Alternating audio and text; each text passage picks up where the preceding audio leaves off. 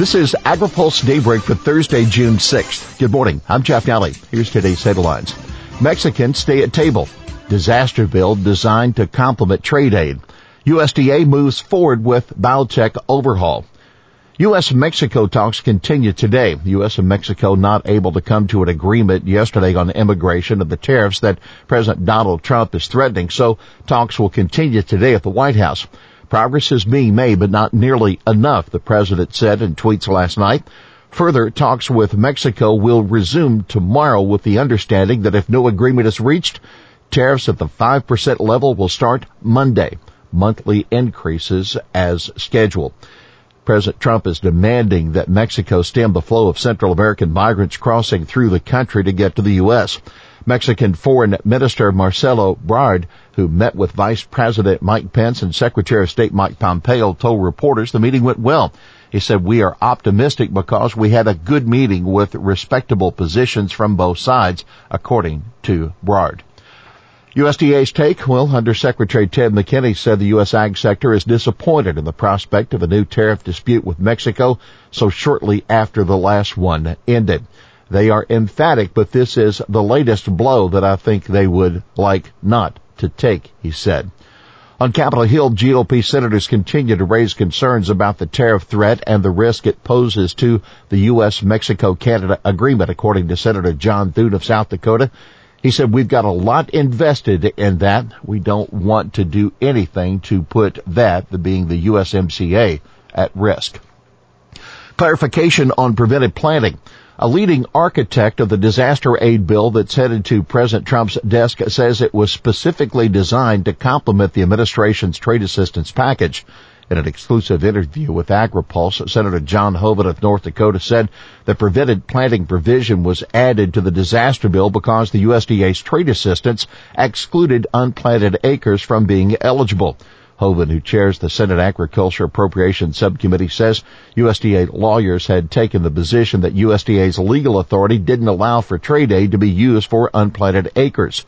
Ag Secretary Sonny Perdue seemed to waffle on that issue in recent days, but a source tells AgriPulse's Bill Tomson that the Office of General Counsel has confirmed its original position. Hoeven also disclosed that he's pushing USDA to move up the date that farmers would be allowed to hay or graze cover crops on prevented planted acreage. The normal date is November 1. An earlier date would benefit cattle producers, according to Hoeven. Keep in mind, USDA is holding off on saying how the disaster payments for unplanted acres would be calculated in order to avoid influencing planting decisions, according to Hoeven. The bottom line, kudos to the University of Illinois economist Scott Irwin for deducing early on that the disaster provision was designed as a backdoor trade assistance payment. Now here's a heads up. Perdue is headed to Florida and Georgia tomorrow to talk about the disaster aid bill and will be in Iowa next week with President Trump. USDA advances overhaul of biotech regs. The Trump administration is trying to do what George W. Bush and the Obama administration couldn't. Update and streamline the USDA's 32 year old process for genetically engineered crops. The latest proposal from USDA and the third since 2008 would exempt from regulation traits that could be created through traditional breeding and companies would be allowed to make self self determinations about their regulatory status.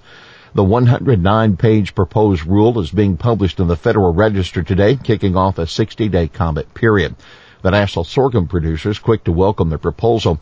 Dan Atkisson, the group's chairman, said he thinks streamlining the regs will make it more likely that companies get new sorghum traits in the market. Innovations through new breeding methods are vital to sorghum growers achieving improved production, meeting sustainability goals, and maintaining our competitiveness in the global marketplace, he said. Cabinet chiefs to talk Farm Bill and ESA. Several Trump administration cabinet heads are meeting to discuss the Farm Bill and Endangered Species Act this morning at the Environmental Protection Agency in Washington. Ag Secretary Sonny Perdue, Interior Secretary David Bernhardt, Commerce Secretary Wilbur Ross, and Mary Neumayr, who chairs the White House Council on Environmental Quality, are all expected to attend the meeting with EPA Administrator Andrew Wheeler. EPA recently released a draft policy on how to evaluate the effects of pesticides on federally listed species. The industry has been advocating for a streamlined interagency process to deal with the pesticide and endangered species issues. H2A demand soars while processing lags. The Labor Department certified 88,000 positions for H2A farm workers during the quarter that ended March 31. It's an increase of 8,000 over the same quarter a year ago. That 10% increase for the second quarter of fiscal 19, however, was the smallest increase for a second quarter in five years. That according to an analysis by the American Farm Bureau Federation. AFBF economist Veronica Nigh thinks the more modest increase in fiscal 19 may be due to a slowdown in processing H2A applications. Labor Department data shows that 77.5% of H-2A applications were processed on a timely basis during the second quarter, down from 92.6% of the previous quarter and 90.4% for the second quarter of FY18.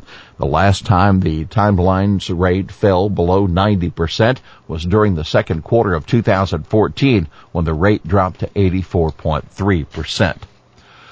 Farmhands, Tarbert, and Combs confirmed.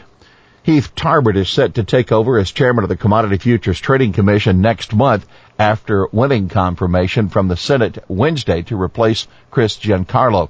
Former Texas Agriculture Commissioner Susan Combs confirmed as the Assistant Interior Secretary for Policy Management and Budget. Lawmakers told citrus research potential victim of relocation. Moving the National Institute of Food and Agriculture out of DC could have immediate real world effects, claims the head of the University of Florida's Institute of Food and Agriculture Sciences. Take citrus greening, for example. Jack Payne told a House Agriculture Subcommittee yesterday that one of our most promising lines of inquiry into stopping citrus greening is funded jointly by the NIFA and the National Science Foundation, an independent agency. Cooperation between the two agencies is accelerating our scientists' work on editing the citrus genome to create more disease-tolerant fruit, according to Payne.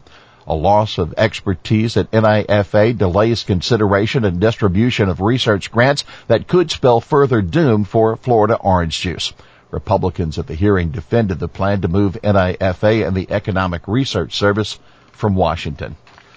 Here's today's She Said It. If Minnesotans don't like something, they say it's interesting. These farmers are way past interesting. They're frustrated. They're pissed. That's Senator Tina Smith, a Democrat of Minnesota, responding on CNN to President Trump's Mexico tariff threats. Well, that's Daybreak for this Thursday, June 6th. AgriPulse Daybreak brought to you by the United Soybean Board. For the latest news out of Washington, D.C., visit agripulse.com. For AgriPulse Daybreak, I'm Jeff Nalley.